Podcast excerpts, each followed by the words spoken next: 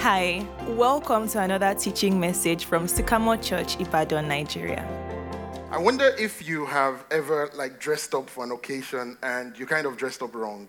Um, in your mind, you when you dressed up and you look at you looked at the mirror, you are really hailing yourself like ah uh, uh, you know, you are happy with yourself until you like just got there and maybe it just went out wrong. Maybe you missed what the color was supposed to be. They told you the color for the wedding is burnt orange, so you put fire on your clothes and you know, or just you just missed it in some way or the other, or maybe you dressed up and wore your tie and suit and you didn't know was a sports hangout. You know, just that kind of thing of it doesn't come out um, right. So it's one thing to be claiming that uh, I'm fine in your house and all of that, but it's a totally different question when you get out. And is it actually the right thing?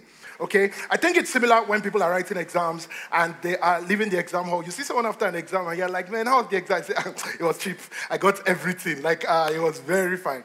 All right, you thought till the result came out. You get what I'm saying, right? Um, and then the result comes out and it's like far away. So you think one thing and then you're surprised to just realize, oh, it's not even what I, I thought. A, a lecturer of mine on campus years ago used to tell us a story about um, a guy who was mentally ill around the Ife area, and they even had a name for him. Can't remember the name. Maybe it was Alex the Madman. Everybody would, you know, every time they're passing, and he would carry stones and threaten people, and you know, everybody just Alex the Madman and all of that. And then eventually, the guy, um, there was this Ife Modakeke crisis, and people were, there was fighting and all, and nobody even just saw Alex again and all. And then um, some weeks later, maybe three weeks later, somebody was around Benin and they just saw him there carrying stones and all of that. So the person shouted, that Alex, the madman, you have reached there. He said, Don't mind those mad people fighting.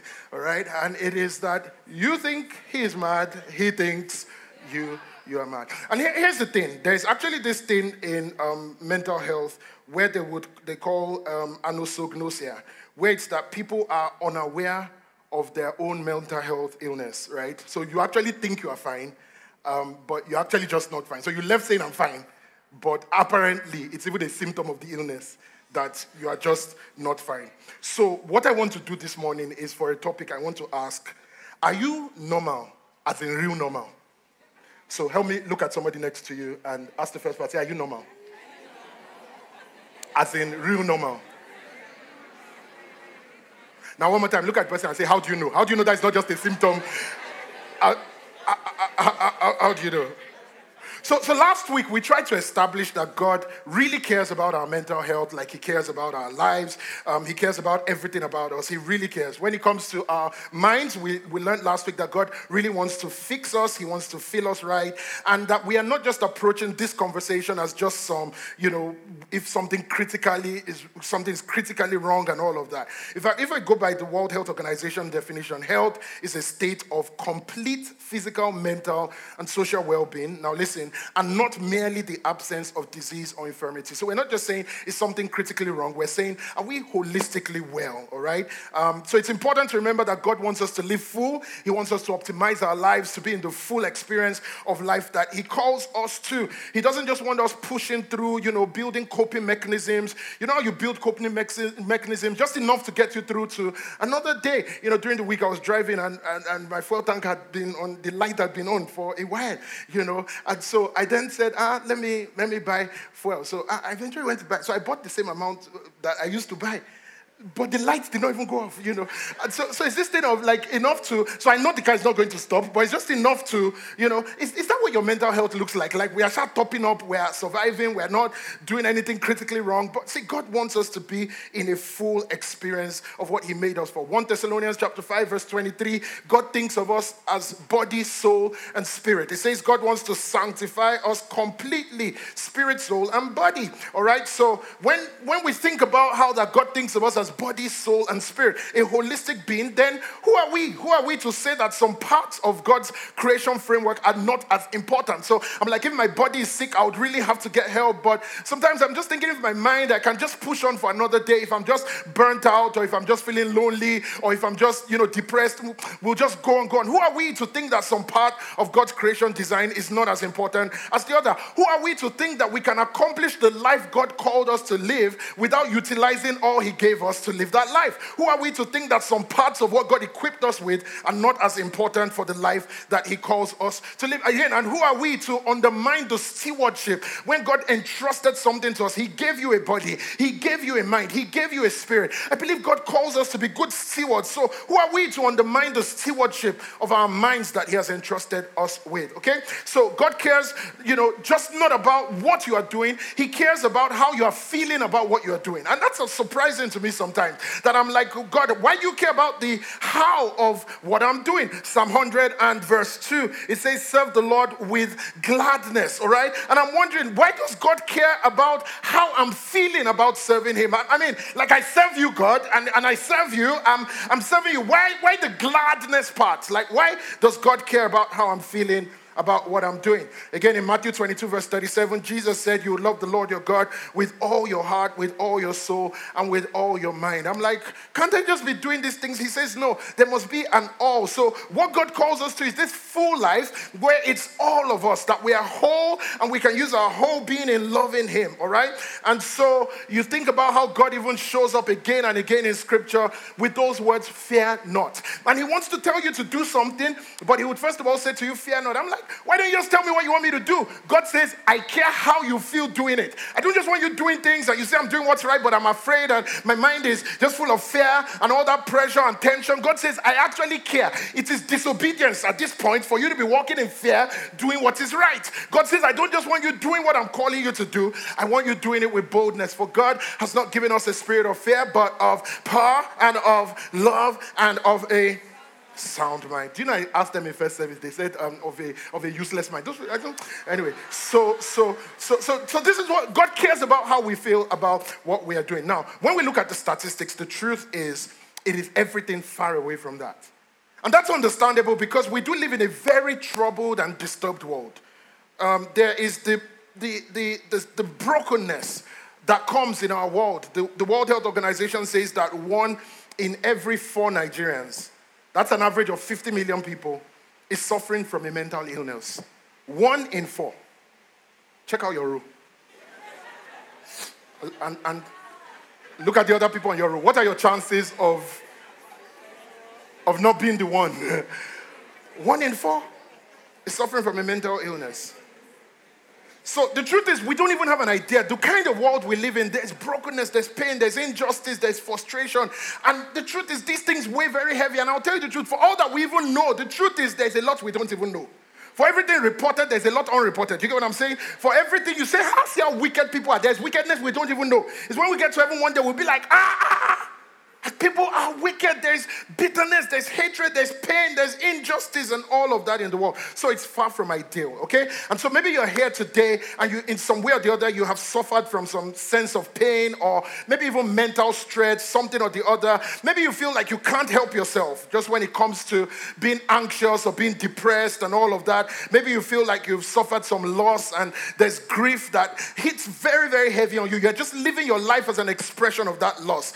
Or maybe what you even just deal with is some chronic negativity. You know, we can just become so negative about everything just because of the society we're in and all of that. Whatever it is that you're dealing with today, here's what I want to say to you. Listen, because of Jesus, there is hope for you today.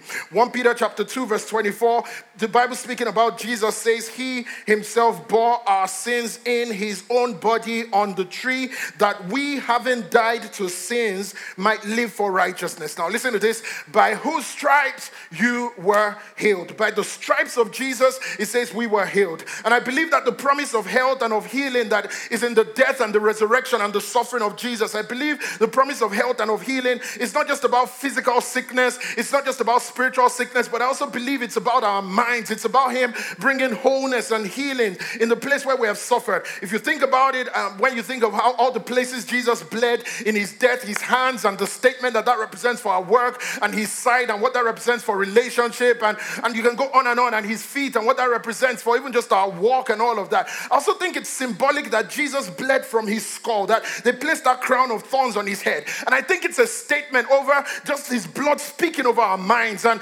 that we don't have to live our lives just in the pressure and the weight of the fear and the negativity and all of that, but that there's a statement of the blood of Jesus over our minds. So somebody say today, say, by the stripes of Jesus, say, I am healed in my spirit, in my body, and in my soul.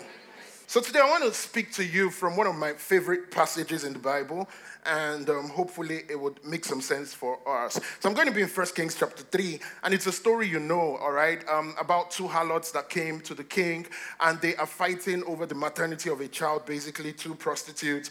And um, in verse 17, one of them said, This woman and I live in the same house, and I had a baby while she was there with me. And you know how it goes on that during the night, verse 19, she says, This woman's son died, and because she lay on him, so she swapped the babies, basically. And in verse 21, the next morning I got up and I realized, man, something, this is not my child. And so um, she comes now and they had the argument and they come to the king and basically are trying to say, King, what do you say? And so the king said, Bring me a sword.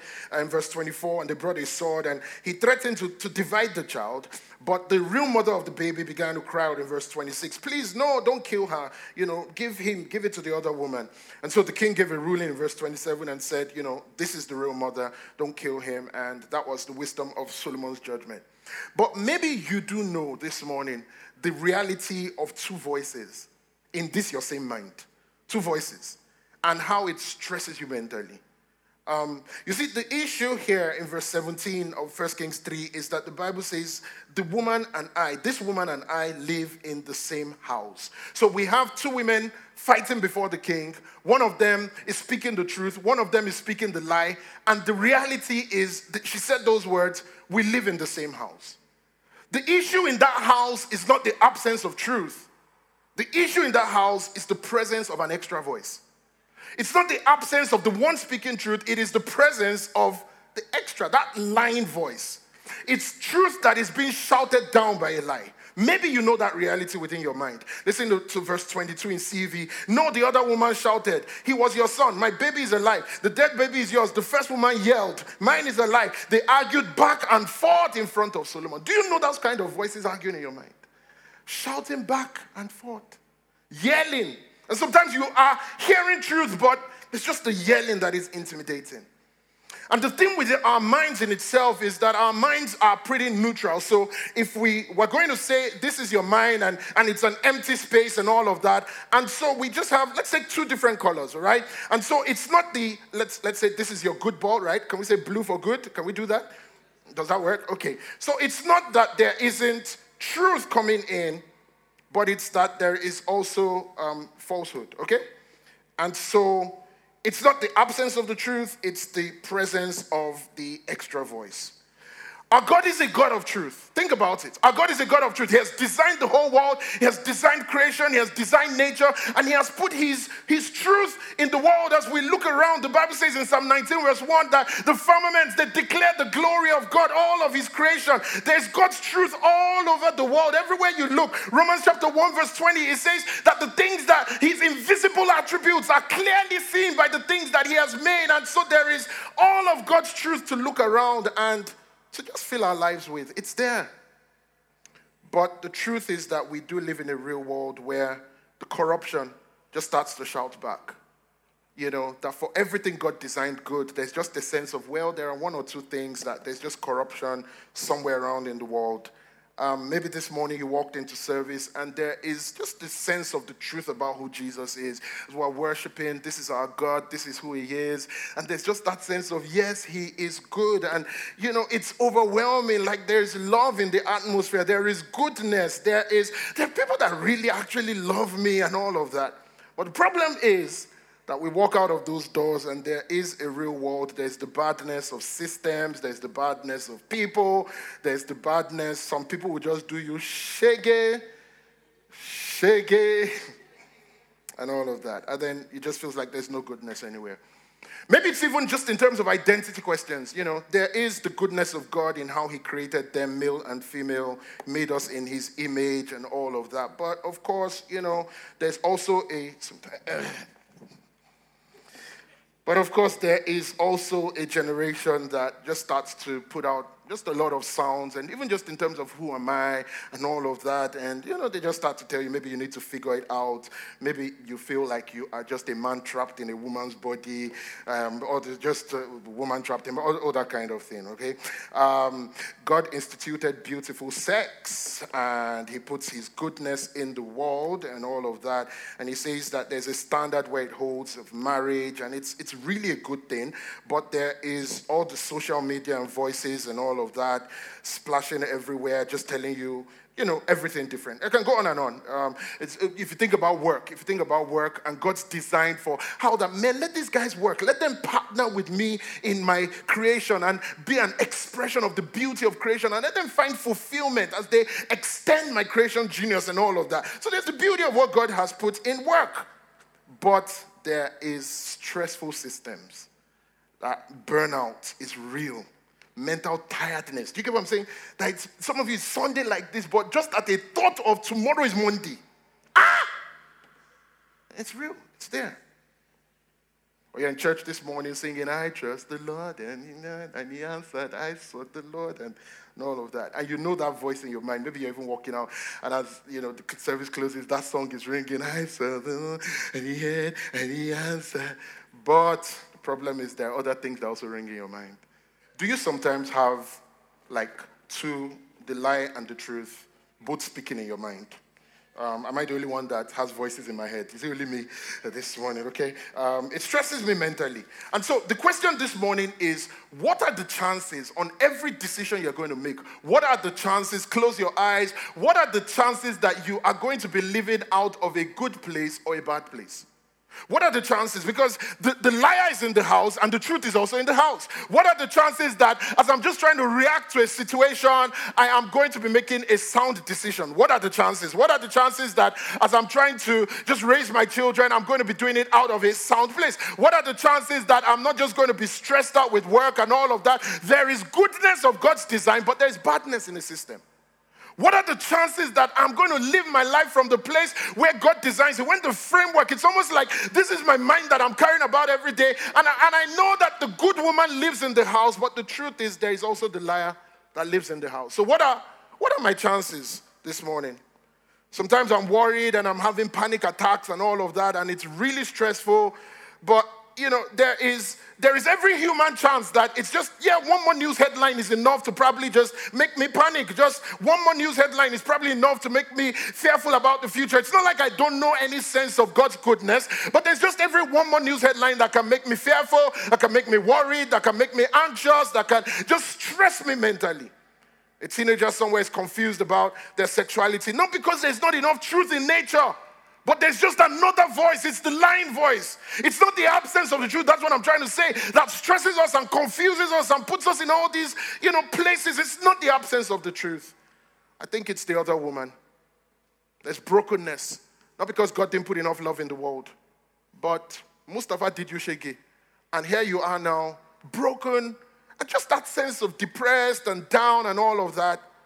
And I think this is this is the reality of what we deal with. It's not the absence of the truth, but it's the presence of the lying voice. And I can go on and on, and how sometimes people can just be sad. Sad. In fact, people, people are so sad that they become angry with people that are happy. Have you noticed? Just, just, just be anywhere in town. Just try this out. Be anywhere in town. I, I start to realize, be anywhere in town, be with your guys and be laughing. And be laughing very loud and all of that. You just notice people around, leave that place, move down, kilo shake now. They become angry that you are happy. It's just this sense of all of us gathered there, we should all be sad. So sad. You're going home. Think of how negative you have become. You're going home. You're like, ah, man, I really need light today. Yeah, I really need light. Then you get to your street and you see light. You're not like, ah, they might soon take it. Think of how negative you've become. Now, here's the deal. You know, you know I said, I, I, we're, we're checking today, are you normal as in real normal? Because you can be claiming normal, but perhaps all these things you are doing and you're justifying, and it's just like, well, yeah, just, you know, it's just the way life is. Maybe our normal has shifted.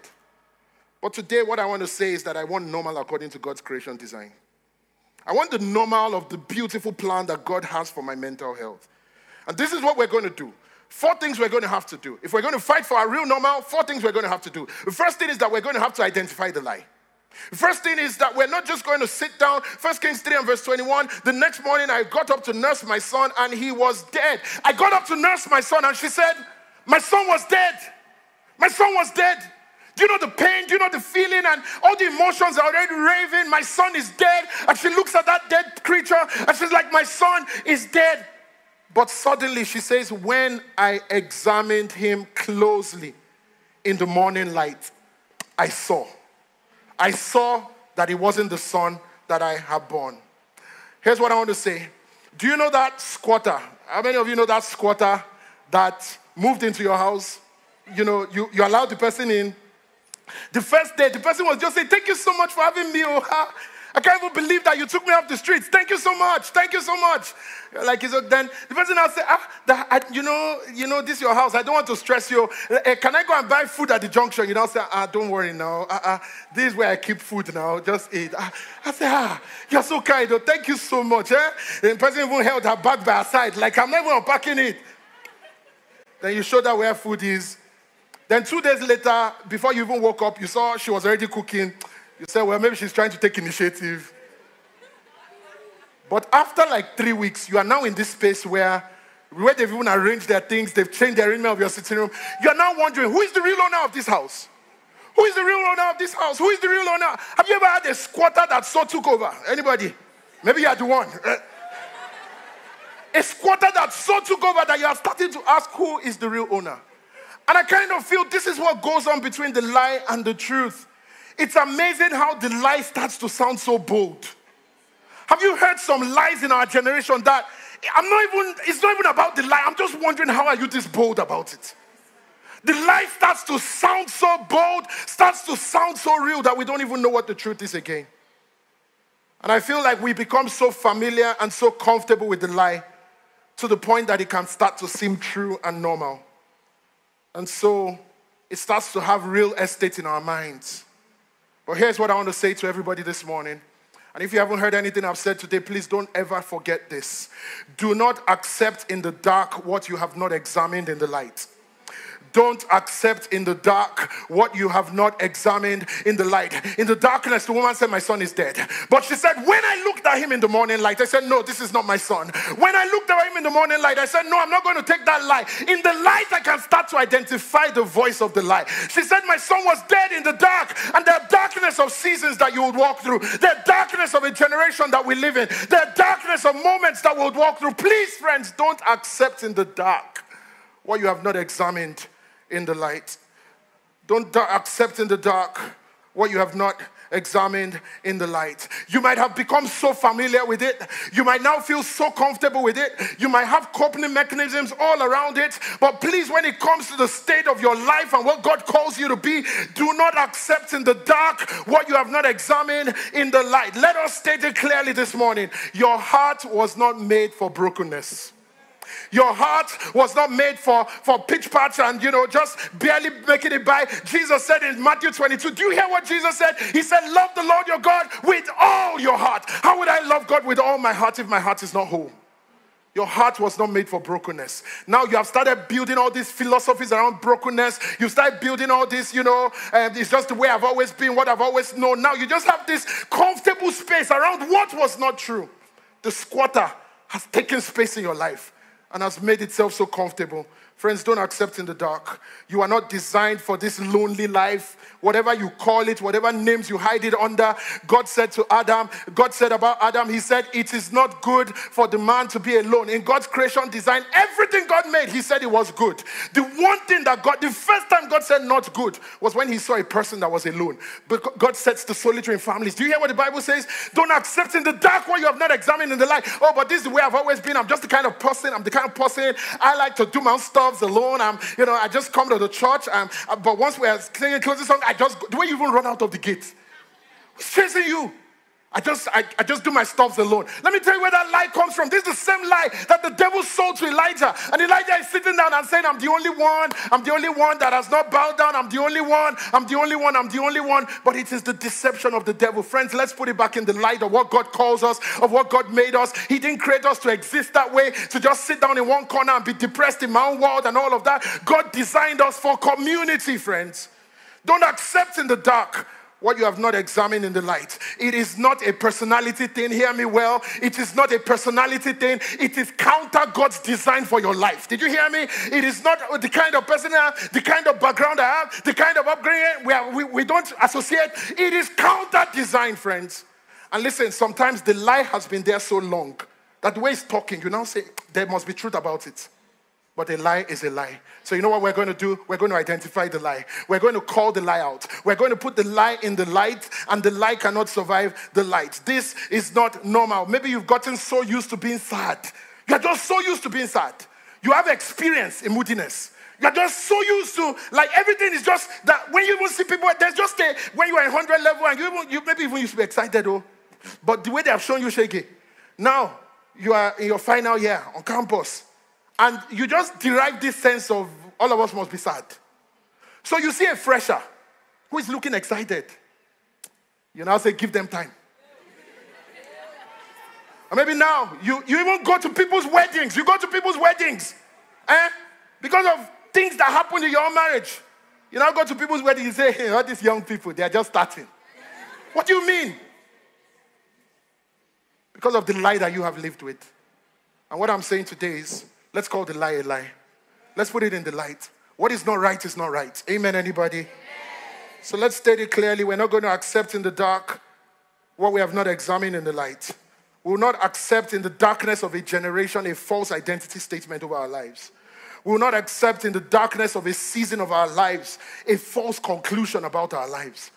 That because uh, I wasn't accepted in that job or because this thing happened, then I am doomed, I'm a failure, blah, blah, blah. We will not accept in a dark season a false conclusion. And so when I say examine it in the light, what is the light that I'm talking about? Psalm 119, verse 105, it says that your word is a lamp unto my feet and a light unto my path. God's word is a light. God's word starts to reveal things, it starts to reveal truth to us. I'm saying let's examine our lives in the light of scripture. I'm not just saying how you feel or what you think is good for yourself. I'm saying let's examine in the light of scriptures because now we live in a world where we've associated the concept of mental health with our own happiness. So you don't say what makes you happy, but no, you don't know what makes you happy. God's word teaches us real joy. Are you hearing me this morning? So you are working a job because they corrected you on your job. They corrected you for what you did wrong. You say, man, it's affecting my mental health. I'm out of here. What's wrong with you? You're just lazy. You're just lazy. A relationship, because you're just trying to iron out things, a mature conversation. You say, man, I need a break. My mental health. My mental health. I'm not saying examine it in the light of your happiness. I'm saying examine it in the light of God's truth. What does God call us to be? What truth are we building our lives on? God's word is our light. God's word is our light. Turn the light on. When you feel burnt out, my job is stressing me, and all of that, put the light of God's word on it. God does not call us to this life of burnout and tiredness and all of that. It is wrong. It is a lie. Stop justifying it. I have to do all of this to just to, to help my family. Somebody's got to do it. Do you know what you're struggling with? It's called a messianic complex. You think you can be Messiah. There's a place you need to come to and say, It's wrong. It's wrong for me to overwork myself. It is wrong. Are you hearing me this morning? Put it in the light of God's word. Matthew chapter 11, verse 28. He says, I will not put on you any burden that is ill fitting. He says, Come and rediscover how to live freely and lightly. You say, No, I'm going to live heavily and burdened. So I'm burnt out. And you know how we work like a badge, a credit. You know, like, man, I'm so stressed. Put it back in the light. A lie is a lie. Are you hearing me? The problem is the squatter has become comfortable. The squatter has become comfortable. We're so used to her that she's saying it, and we're also saying, ah, she must know what she's saying. And I'm telling you, we live in a generation where people will lie you, maybe you have that friend that when they lie, ah, ah, you, so I know, I know the Bible talks about Satan lying, but you hear some of your friends lying. Ah, you feel they've done internship with Satan, like, like deep. We've got to put depression in the light of God's word. It's not right. Occasional, it's not right. It's my period. It's not right.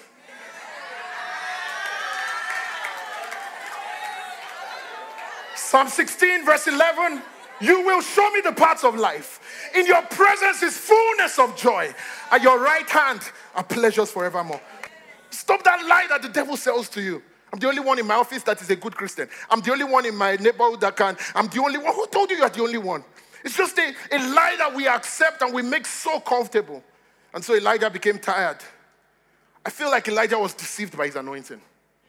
And he became tired, but believed that because he was anointed, became tired and started to live lonely and depressed and make poor decisions. Poor decisions.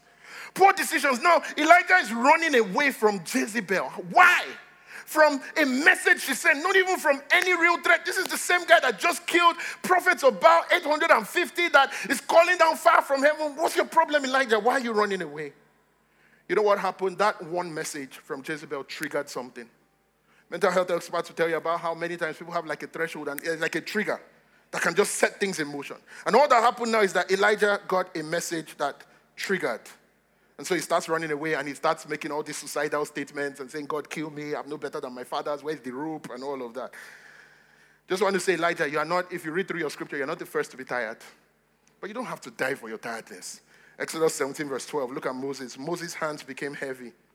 Moses was tired, but he didn't end tired. They took a stone and put it under him. Day, do you have a day? Do you have a day? They put a stone under him. He was tired, his hands were heavy. He put a stone under him and he sat on it, and Aaron and Hur supported his hands, one on one side and the other on the other side, and his hands were steady. Same person whose hands were heavy, his hands became steady because he had a day. This is what I'm trying to say, friends. Even when the lie has not been silenced, get me well, sometimes the lie is still speaking, but don't accept it as truth.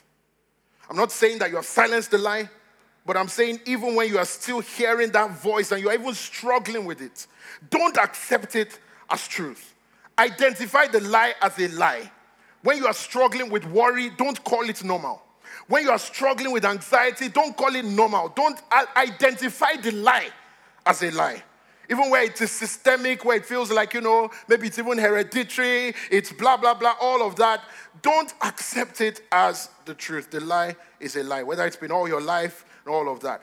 Again, we can, we can put it in the light of objective conversations, objective atmosphere. Psalm 73, um, the psalmist says in verse 16, when I thought how to understand this, it was too painful until I went into the sanctuary of God. He's telling a sad story about how that just coming into the right atmosphere starts to put light in the things that in the darkness we were going to accept. Okay? Second thing I want to say um, is that first of all, we are going to have to identify the lie. We must identify the lie. Look at somebody and say, You must identify the lie. All right, the second thing we're going to do, the second thing we're going to do, first of all, we're going to identify the lie. Secondly, we're going to confront the lie. We are going to confront the lie. So in 1 Kings 3 and verse 22, the other woman said, No, but the living one is my son, and the dead one is your son. And the first woman said, No, but the dead one is yours, and the living one is mine. And thus they spoke before the king. Now listen, the woman did not say, Man, I can see that I've been cheated, oh. And then she just started crying. How many, how many of you can relate to that? Like when they cheat you, you know? She didn't just start crying. She didn't just start throwing tantrums. She didn't just start blogging about it. She confronted the lie. She didn't just start talking about how unfair and blah, blah, blah. She confronted the lie. What we're going to do, we are going to confront the lie. Listen, friends, we're not called to just throw pity parties. Life is not fair. I know life is not fair. I know. Listen, life is not fair. Eh? Does that answer it? Eh, it's not fair. Because that's all you've been saying, but like, it's not fair. I know, we all agree. Your office is that I know. It's not fair. All of us are gathered here this morning, and you are, you are thinking life will be fair. What are we gathered in? An innocent man was killed for us, and you are waiting for life to be fair. God Himself is not fair. Did you hear what I said? He put His Son on the cross for you. Is it fair? It's not fair. But listen, God is just. So he treats us on a sameness of scale in every generation. But he's not trying to be fair to give everybody the same. Life is not fair. Stop throwing pity parties. We are going to confront the lie. This woman didn't just sit down and start saying it's not fair. They took my child. Why did they do that? Blah, blah, blah. It's unfair. I've been cheated. She confronted the lie. Listen, friends, we must call out the lie. We can't merely be stating, uh, you know, ah, this is a lie and I really feel it's unfair. We must call out the lie. We need to be establishing what is true. You know, There's a lot of badness in our generation, but we must call out the lie. Somebody say, In the name of Jesus, say, falsehood is not going to have my mind. Say, In the name of Jesus, now mention it, whatever applies to you. Say, depression will not have my mind, burnout will not have my life. In the name of Jesus, anxiety, fear will not have my mind. Call out the lie. It will not. It will not have my life. Listen, friends, here's what the lie cannot stand. The lie can stand, it can survive tantrums. Eh? The lie can survive pity parties. It will even join you and cry with you. But the lie cannot survive the truth. So the third thing we're going to do is that we're going to establish truth. We're going to establish the truth. We're going to stand our ground on the truth. We're going to hold an affirmation of the truth. I want to ask you this morning it's one thing to say there's falsehood and there's all of that dealing with my mind and all that I'm dealing with, but I want to ask you this morning what truth are you holding over your life? Establish truth over your life. When worry and anxiety comes and all of that, and the life starts telling you maybe things are going to go wrong, and you just hearing all those thoughts, all those voices. It's like in every random pick. I, I never know. Sometimes I'm just going home after a great service, and I never know what thoughts are going to pop up again. And maybe you just start feeling, ah, maybe I'm not even going to make it. Maybe something is going to go wrong. My question today is, what truth are you establishing? You start to say Psalm 119, verse 165. It says, Great peace have them that love your law, and nothing will cause them to stumble. Did you hear that? Nothing will cause them to stumble. I start to establish truth over my life. I refuse to allow. This is how I confront the lie by establishing truth. Nothing causes them to stumble. That voice comes and starts telling you you're never going to be free from the porn addiction. You're never really going to be able to get your way straight. You're never going to make a relationship work. And it's just stressing you out. And now you're living in anxiety. Now you're living in fear. Now you're just pressured in all the wrong ways. We start becoming afraid afraid that our lives will not amount to anything and we start reacting in wrong ways and making poor decisions. But you know what we're going to do? We are going to start to establish God's truth over our lives. 2 Corinthians chapter 9, I love verse 8. It says, God is able to make all grace abound towards you, that you always, somebody say always, having all sufficiency in all things, may have an abundance for every good work. So you know what I start to say? I start to declare that in the name of Jesus, I have everything I, it takes to be what God calls me to be. I have everything it takes to live the life God calls me to live. I have everything it takes to thrive in the life God calls me. I will come short in nothing. I start to establish God's truth over my life. Let me give you a secret, friends. Nobody, nobody successfully worries less. Nobody does. Nobody reduces their worry quota. You know what we do? We trust more. All we can do is that we can start to affirm something. Nobody is going to reduce the quota of worrying. All we do is that we establish ourselves in trusting. Maybe you're starting a new week at work again and it's another Monday. And as you're even sitting here, you're already thinking, man, Monday, maybe you have an exam, maybe you have a situation, something that is just popping, and there's already that sense of worry welling up. You know what you need? It is not to pull down the worry, it is to raise up truth. It is that to affirm my trust that the hands that hold me are stronger than everything that surrounds.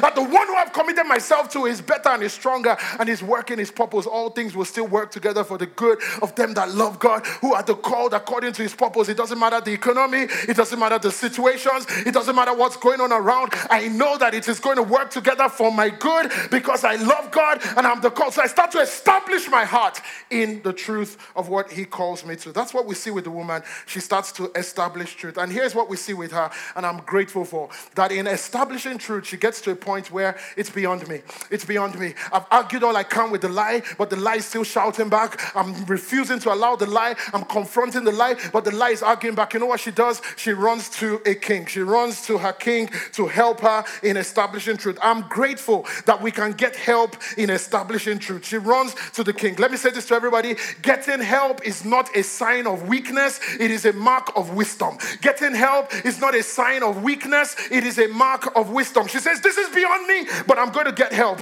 because whatever it takes to establish the truth, see, whether it's me sitting down with a mentor, whether it's me sitting down in therapy, whether it's me sitting down with a counselor, getting help is not a sign of weakness, it is a mark of wisdom to establish truth. That's why I'll get any help I need to get because I want to establish truth. I want to establish truth. I'm refusing the lie. I'm refusing to say that's who I am. I'm refusing to say that's what my mind was made for. Whatever it takes, the woman runs to the king and she says, There's help in establishing truth. The woman in her struggle remembers that she has a king. And people, can I remind us today, we do have a king, and he is still on the throne. Jesus is still pleased to do for us what we cannot do for ourselves.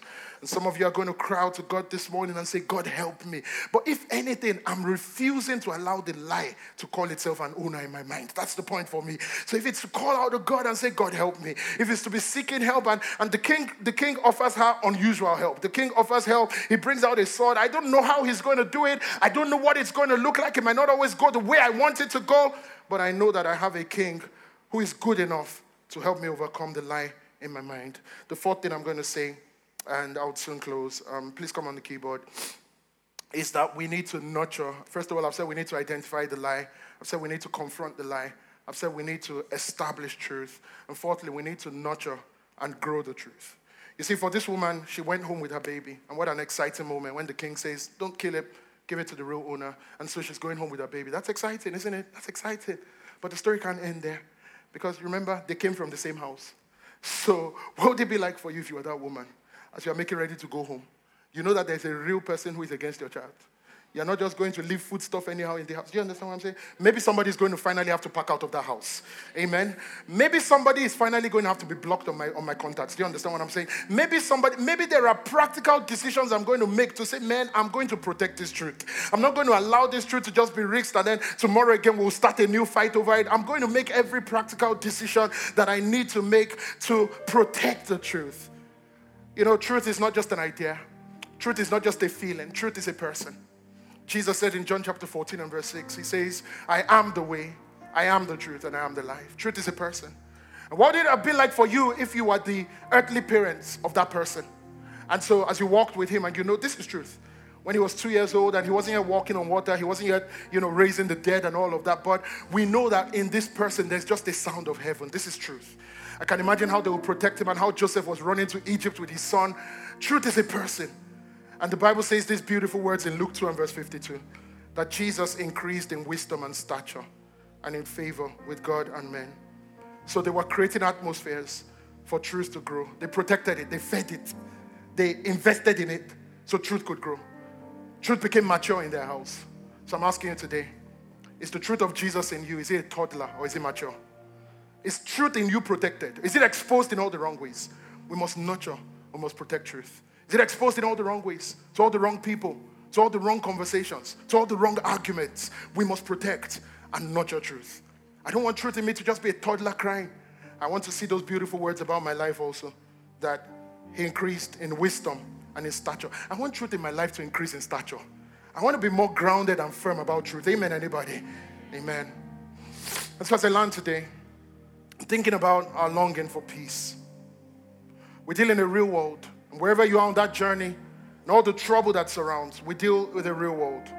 The systems have a way of just throwing themselves and just crowding out what becomes my mind. And so, what color was our bad balls? Blue. Blue was the bad.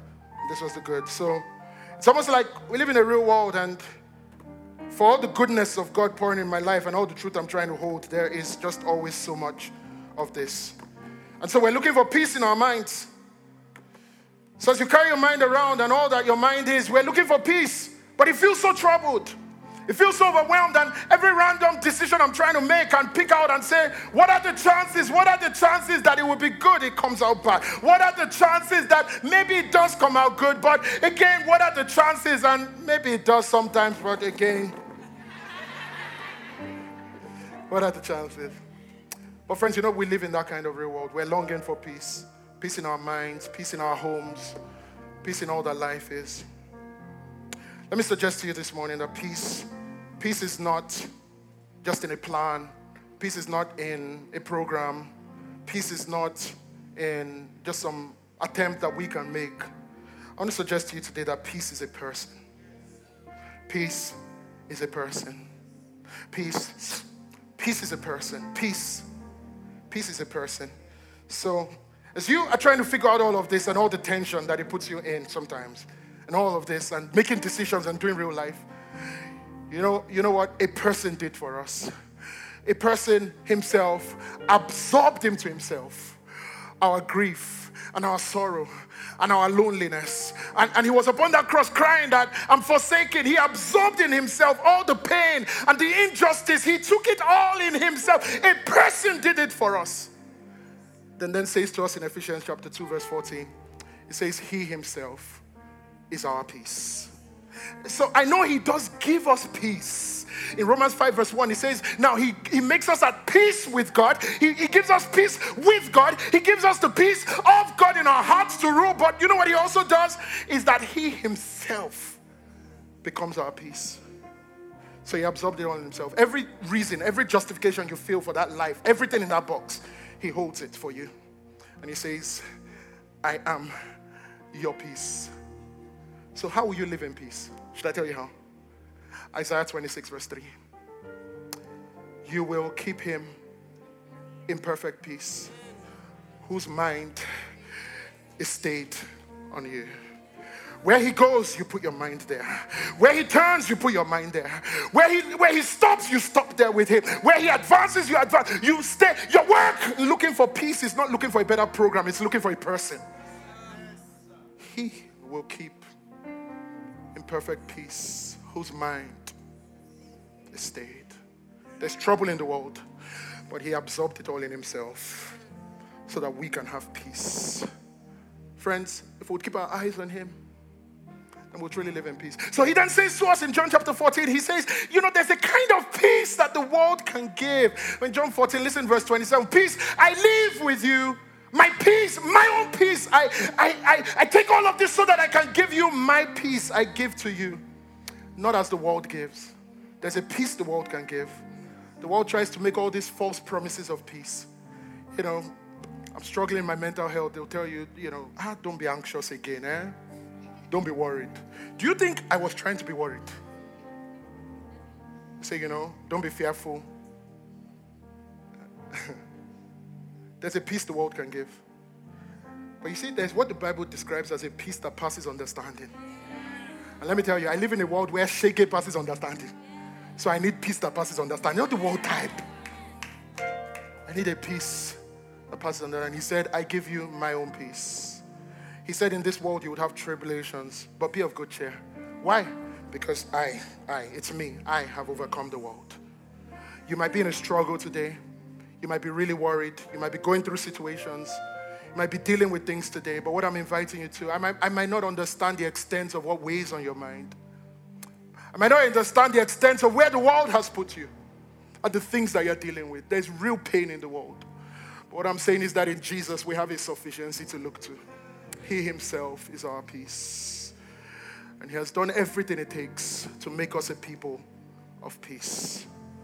So, so listen to the wordings, how Paul starts to write his letters. Paul would say in, in Ephesians 1 and verse 2, Paul would say, Grace and peace, grace to you and peace from God our Father. All his letters, again in Galatians 1, look at, look at the wordings again, Galatians 1 verse 3, grace to you and peace from God the Father. And uh, he would say grace and peace because Jesus comes to us in a revelation of a grace that is taking you to grounds. And some of you are thinking about the next seasons of your life and you're thinking about what God is bringing you to and you're thinking of what the grace of God will do and it is making you lose peace. But no, God's grace will not take you to places where His peace will not keep you. God's grace will not bless you with what His peace will not establish you in. God's grace comes with peace. It says grace to you and peace. Peace is a person, and He's faithful to it. Amen. Jesus, today we turn our eyes to you. Today I pray for every single person tired, heavy, overwhelmed, that's feeling the weight of life feeling the pressure, the strain, the stress, burnt out, hurting, grieving, lonely, negative. Today, Jesus, speak your peace. That's who you are. Open our eyes today to see you. Now show our hearts in how much you love us. In Jesus' name. Amen. I'm going to ask Rosalind to sing a song.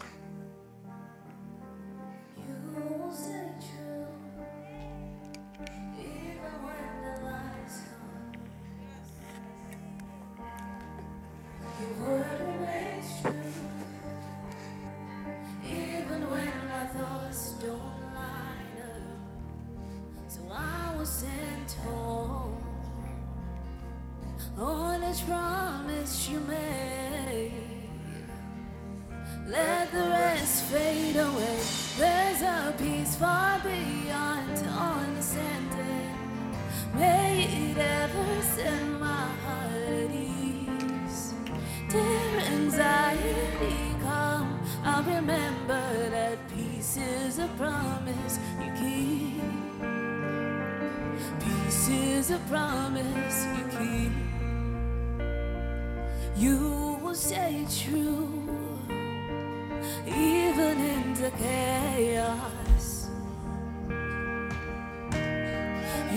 Word remains true, even when my wreaks havoc. I will be still,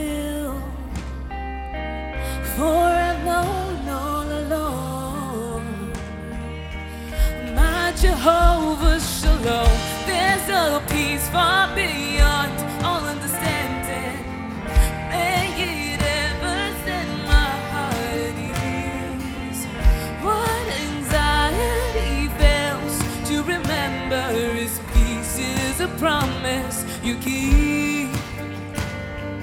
pieces of promise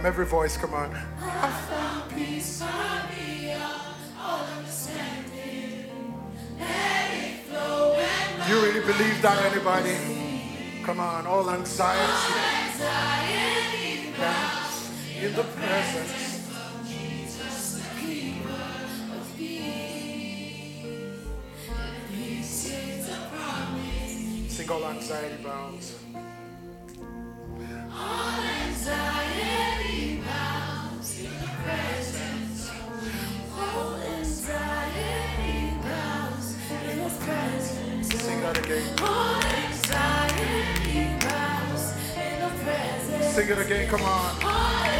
Somebody take authority this morning. It's gonna bow. Every fear, the light's gonna bow in the presence. Come on.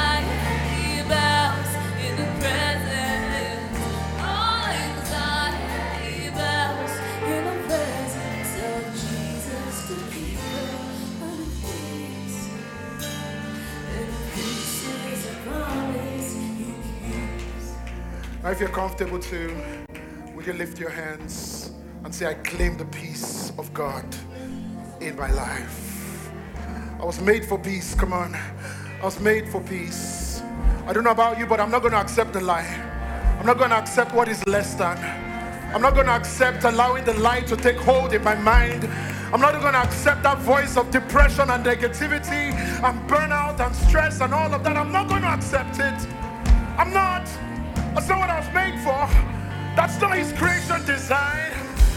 Today I take authority in the name of Jesus. I call out the lie. Somebody, you got to do that. I call out the lie. This is not the life He made me for. This is not the life of worry that He designed me for. I'm calling out the lie this morning. I'm declaring that in the name of Jesus, I will be all that God calls me to be. I will live in the full experience that He made me for. Somebody take authority this morning. Somebody refuse the lie. Claim the peace of Jesus. I stay my mind on you, Jesus. I stay my heart on you, Jesus. You are sufficient in every season. He himself took our sorrows. Today I stay my mind on you. I know you suffered loss. I know you've been grieving. But honestly, today, I pray you would see a sufficiency and a peace in Jesus. It's never about what walked away. It's about a Jesus that never walked away. It's never about what you lost. It's about a Jesus that is sufficient in every season. Somebody say, the name of Jesus, I will live the life that He calls me to live. I am minded in the right ways. In the name of Jesus, I will be all that God calls me to be. Maybe this morning you feel like that woman, you've been in an argument with the lie. And maybe this morning all you can do is to run to your king and say, God help me. God help me. God help me. I'm not choosing to, I'm choosing to live the life you called me to. God help me. God help me. Fear is ruining my life. God help me. Depression is weighing me down. God help me. If anything today, I do not accept it as a standard. God help me.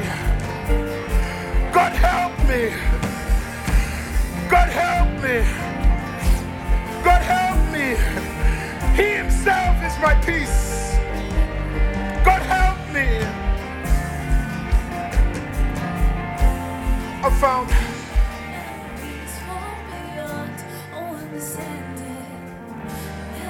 Come on, everybody, sing this out loud.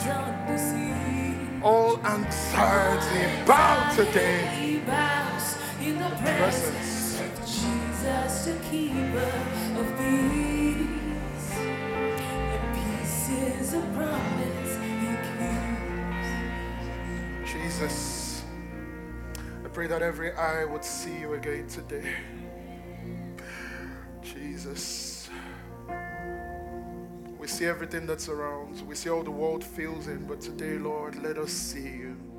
Keeper of peace, Prince of peace, faithful one. Thank you, Jesus.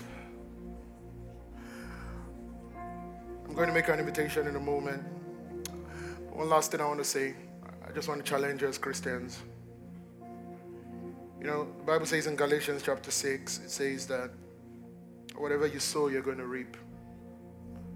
It says that he who sows to the flesh would of the flesh reap corruption, but he who sows to the spirit will of the spirit reap everlasting life. It says God cannot be mocked. Whatever a man sows, that he is going to reap. I just the one last thing I can do to encourage everybody this morning. To encourage you to sow peace because it's so abounding in you through Jesus. So let's not be people in a world that is so troubled that just repeats the narrative. Let's be people that sow a peace of Jesus in our hearts to a world. And the truth is, as we do that, we reap peace. We sow rest, we reap it. Don't aggravate tension unnecessarily. Don't broadcast everything negative just for information. Sow peace sow wholeness, sow a rest for people's minds. And I believe that of that we would also reap. While we stay standing, I want to make an invitation for somebody this morning who says, I don't know Jesus. In a personal way. Maybe you know about him, maybe you come to church, maybe you're new, it really doesn't matter. But maybe you don't know real peace in your life because you don't know Jesus. You don't know what it means when we say that a Savior absorbed the guilt of our sin. Man, we were all guilty, but He took it in Himself. That's why we know peace. Maybe you don't know what that means. And you want today to be that day that you can surrender your life consciously to Jesus. You can start a new journey. But Jesus is the giver of peace in your life. I don't know who you are, how you came to church today, but my heart goes out to you because this is a troubled world. it's a broken world. Where would we turn to? Who would we turn to? There's only one that can take it in himself for us.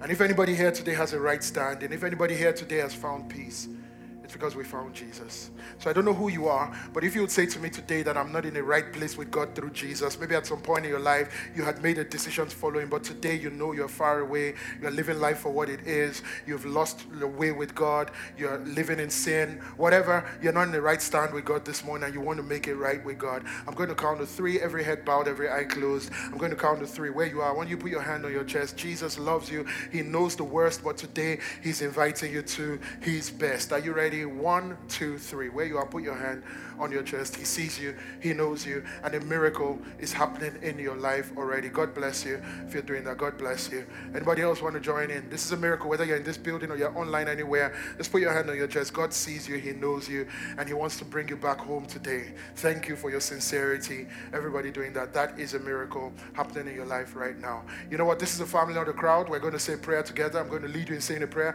If your hand is in your chest, I want you to say with all boldness, and everybody in the church, can we join in together? We're a family, not a crowd. Can we all say together, Heavenly Father, I come to you today because you've made a way for me to come through the death, the burial, and the resurrection of your Son, Jesus. So I believe with all my heart that Jesus Christ is the Son of God, He's the Savior of the world. Say today, I boldly declare Jesus Christ as my Savior and my Lord. Say, please forgive me of the past. Please give me a whole new start. Fill me with your peace. Establish me in righteousness. In the name of Jesus, say, I declare that I'm a child of God. And one day I'll be with you in heaven. And everybody said, Amen. Amen. Amen. Congratulations. Can we congratulate everybody who prayed that prayer this morning? Congratulations. Thank you so much for joining us here at Sycamore Church. If you pray that prayer at the end, we are so excited about your decision for Jesus and we would love to help you get established in your relationship with Him. So please let us know about your decision at www.sycamore.church forward slash Jesus. There, you'll also find all kinds of resources to help you build your relationship with Jesus. If you enjoyed this message, we would love for you to subscribe wherever you are listening or visit www.sycamore.church forward slash resources. Again, thanks for joining us. We'll see you next time.